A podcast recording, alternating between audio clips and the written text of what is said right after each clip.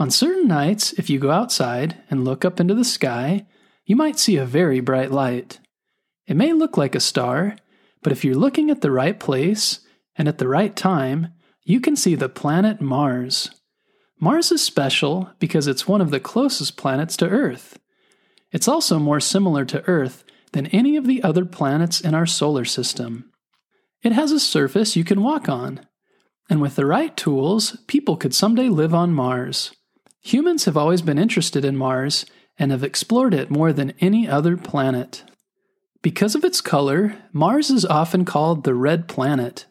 It's the fourth planet from the Sun, and Earth is the third.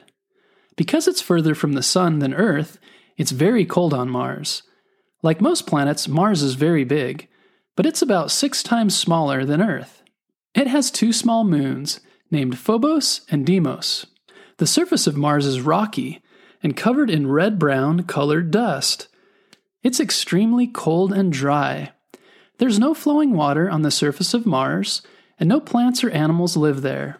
However, there is evidence that millions of years ago water flowed on Mars, but over time it froze or evaporated. Even though there's no life on Mars, it has some amazing geographical features, which include a mountain and volcano called Olympus Mons, which is more than twice the height of Mount Everest and the second largest known mountain in the solar system. The red planet also has a gigantic canyon called Valles Marineris, which is 10 times longer than the Grand Canyon and 6 times deeper. If it was on Earth, Valles Marineris would stretch all the way across the United States. For thousands of years, humans have been interested in Mars. Ancient astronomers such as the Sumerians, Babylonians, Egyptians, and Chinese watched Mars in the sky with wonder. The Romans named it Mars after the god of war because it was red, the color of blood. In 1877, when Mars was closest to Earth, the Italian astronomer Giovanni Schiaparelli used a telescope to draw a detailed map of Mars. As telescopes improved, humans learned more and more about the red planet. They wondered if it had plants and animals, like Earth, and they dreamed of visiting it someday. Science fiction authors such as Edgar Rice Burroughs imagined it having people and wrote adventures about what happened there in his book, A Princess of Mars. The first attempts to explore Mars were made by the Soviet Union in the 1960s and 1970s. The Soviet Union was the name of Russia and other nearby countries at the time. They launched nine different unmanned rockets in hope of reaching Mars. Unmanned means no humans are on the rocket. Most of the first spacecraft never made it to the red planet, but the Mars 3 lander did. It landed on the surface of Mars and the Mars 5 lander landed and was able to send back some information before it stopped working. In 1964, NASA, the United States National Air and Space Administration, launched Mariner 4 and Mariner 5 to learn more about Mars. The first spacecraft failed, but the second one made the seven month trip to the Red Planet. When it arrived, it took pictures from space and sent them back to Earth. It was the first time humans saw the surface of another planet. It was amazing. They saw craters and learned that living on Mars would be harder than they expected. More spacecraft were sent and took new pictures of Mars. With each visit, they learned more about our neighboring planet.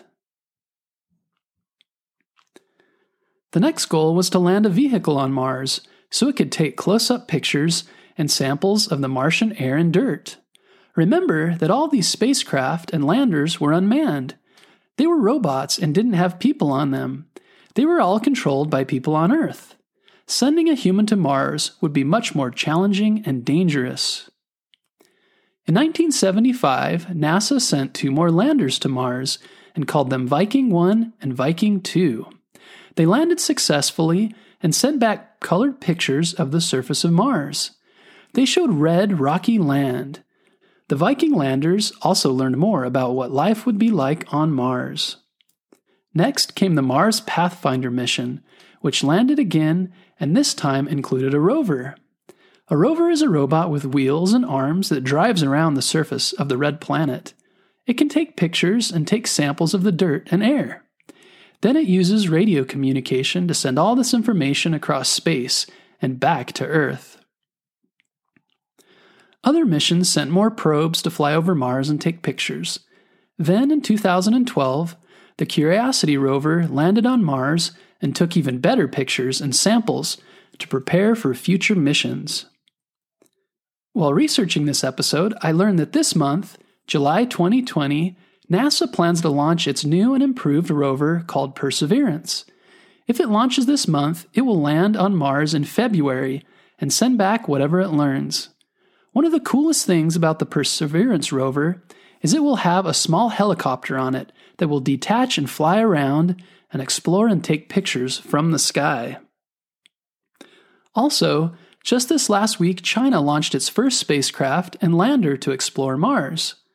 Mars exploration is really exciting lately. I'm looking forward to what they discover next. The next big step with Mars will be sending humans to live and do research there. Elon Musk is a tech billionaire and visionary who has made sending humans to live on Mars the mission of his company, SpaceX. His goal is to send humans there by 2022. This is called colonization. It's a big goal, but he and his engineers have accomplished amazing things so far. He also started Tesla, which makes the famous electric cars. In 2022, if SpaceX is ready, their mission to Mars would begin by launching their Starship spacecraft attached to their Super Heavy rocket. It would probably take six months to get from Earth to Mars, but the engineers at SpaceX are working to make it faster. Two more Starships would launch the same year. If SpaceX reaches the Red Planet, they'll have to be prepared to live there. First, humans will need oxygen because Mars' air does not have oxygen like Earth's. They will bring some of their own oxygen, and also use special machines to pull other elements like carbon dioxide out of the air and convert it to oxygen. They'll also need water. One way to do this is to dig up the soil and extract water from deep in the ground or from frozen ice caps. They will also need to wear special suits because Mars air doesn't protect them from the sun's radiation, and radiation is very dangerous to the body. The red planet is also extremely cold, their homes and suits will need to keep them warm. These habitats will also have the oxygen and air pressure the body needs to survive.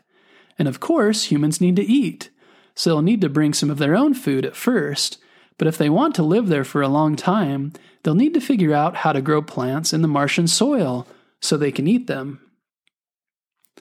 Many teams are already preparing for life on Mars by living in habitats in the desert on Earth. Living alone will be a challenge, and all of the astronauts will have to work as a team and find ways to get along with each other. The goal to send people to Mars is a big one, but humans have done amazing things in the past as they think big and work together. Would you like to visit a faraway place like the space station or the moon or Mars someday? What kind of skills would you need to survive in a place like this? What can you do now to prepare to explore like an astronaut or create new devices like the engineers at NASA and SpaceX? Building things requires a knowledge of math and science. It also requires creativity. There are a few ways you can develop these skills on your own or at school. Remember that even though subjects like math may not always interest you at first, understanding them can give you the ability to do amazing things. Also, teamwork is important to achieve big goals. All of the space missions require huge teams of engineers and scientists, and mission control operators and astronauts to get the job done. No one achieves these feats alone. Learning to be patient and get along with your friends and family members prepares you to work well with others and on a team. This will be important for the rest of your life. And be sure to mark your calendar for July 30th as NASA prepares to send its next rover, the Perseverance, to Mars. Thanks so much for listening. Be sure to check out our website, bedtimehistorystories.com, to see our favorite books and movies about Mars exploration, and a really cool video of NASA preparing its next Mars mission and SpaceX's 2022 Mars mission. That's bedtimehistorystories.com. Thanks again, and we'll talk to you next week.